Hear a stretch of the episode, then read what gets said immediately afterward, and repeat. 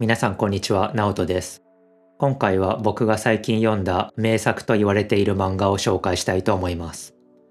今回は漫画を見せられないんですが、皆さんも下のリンク先で見ることができますので、ぜひ見てみてください。今回紹介する漫画は、永井豪さんのデビルマンです。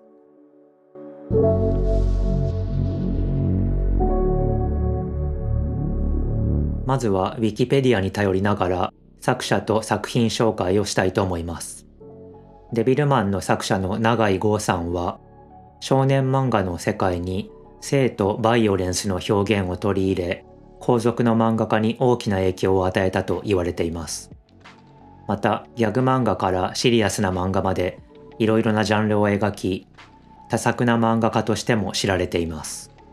今回紹介するデビルマンは永井さんの代表作として必ず名前が挙がる漫画で悪魔の力と人間の心を持つデビルマンがデーモンと戦う話です。1972年から1973年にかけて連載していました。漫画と同時にアニメも作られていたみたいなんですが、設定やストーリーがだいぶ違うみたいです。また2018年にネットフリックスで配信されたデビルマンクライベイビーも漫画デビルマンを元に作られています。僕が読んだ文庫版は全5巻で、1979年から1981年に書かれた新デビルマンと、1980年に書かれたアルファベットのデビルマンも本編の一部として収録されています。ではここからは簡単なあらすじと感想を話していきたいと思います。物語は主人公不動明が居候先の娘のミキと下校するシーンから始まるんですが親友の飛鳥涼が現れ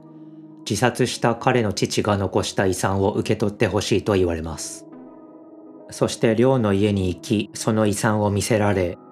デーモンから人類を守るためにデーモンと合体してデビルマンになってほしいと言われます。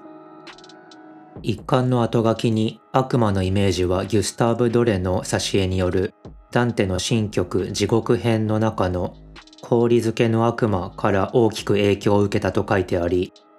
実際にデビルマンの中でも悪魔は氷漬けにされていて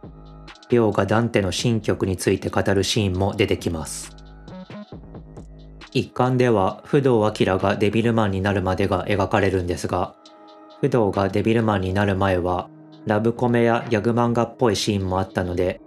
一気にシリアスな展開になった時のギャップがすごかったです。皆さんも下のリンク先でデビルマンの冒頭を見れますので、見てみてください。2巻ではいよいよデビルマンとデーモンが戦い始めます。シレーヌという悪魔と戦うショーでは、不動がそのデーモンに美しさを感じるシーンがとても印象的でした。デーモンを野生動物のように描くことによって理性がないことは必ずしも醜いことではないというようなメッセージを表現しているように思いました。また2巻では人間だけ自然界のルールから外れているという生徒が出てきたり人間に天敵がいないせいで他の動物が滅びつつあることを不動が考えたりして単純な完全懲悪の話では出てこないような深いテーマにも切り込んでいます。そして2巻の後半では不条理ホラー漫画のような展開になり、不動の身近にいる子供たちが次々にデーモンとの戦いに巻き込まれていきます。子供が見るようなアニメでは絶対放送できないような残虐な描写もあり、この世界の不条理さを容赦なく描いていると思いました。ある悪魔は牛や豚などの生き物を食うのが悪いことじゃないなら悪魔が人間を食うのも悪いことじゃないと言い人間が人間を殺すのは食うよりも悪いことだと言います。人類が向き合わなければならない問題を鋭く指摘しているセリフだと思いました。3巻になると一転して1話完結スタイルになりタイムスリップして過去のデーモンを探しに行く展開になります。この部分はデビルマンの本編が終わった後の1979年から1981年の間に書かれた新デビルマンだと思います。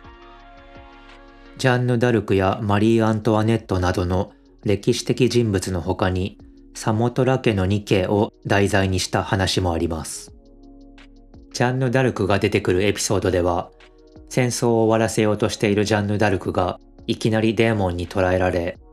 戦争が科学を発展させ、戦争こそ人間に必要だというようなことを言われます。デーモンのこの言葉は、はっきり間違いとは言い切れないとても重い言葉だと思いました。戦争を欲しているデーモンを軍事産業に置き換えて読むこともできるなと思いました。またこの章では、不動明と飛鳥亮のボーイズラブ的な描写も少しあり、当時の少女漫画の影響を受けているのかなとも思いました。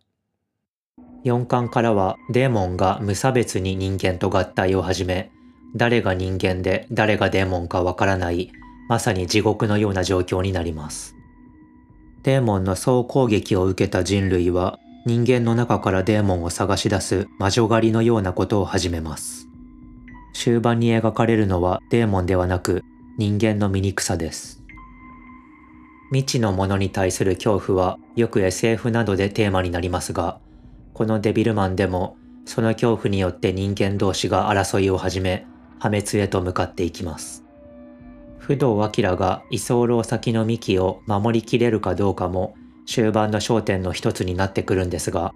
その結末はぜひ皆さんの目で確かめてください。デビルマンは後の多くの漫画家に影響を与えたと言われているんですが、ビジュアル面でもいくつかの漫画の元ネタになっているのかなとも思いました。例えば、不動明の髪が伸びていくような演出はハンターハンターのゴンを思い出しましたし、戦闘機のパイロットの体が塩の塊になるシーンは金子敦さんのソイルを思い出しました。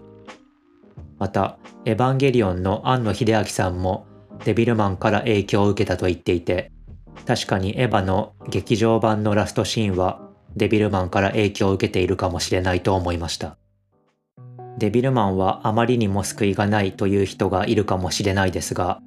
人間の本性やこの世界の不条理さを神話のように描いた素晴らしい作品だと思いました。この作品を単なるホラー漫画と撮るか、予言の書と撮るか、当時の学生が変えられなかった社会の末路を描いた作品と撮るか、人それぞれ感じ方が違うと思います。この動画を見て興味を持った方や、デビルマン・クライ・ベイビーを見て漫画も読んでみたいと思った方は、ぜひ読んでみてください。漫画でしか味わえない恐怖や興奮を体験できると思います。今年も僕の好きな漫画や衝撃を受けた漫画をどんどん紹介していきたいと思います。この動画のスクリプトとその中の難しい日本語の英訳も下のリンク先で見ることができますので、ぜひ見てみてください。ではまた次回お会いしましょう。じゃあね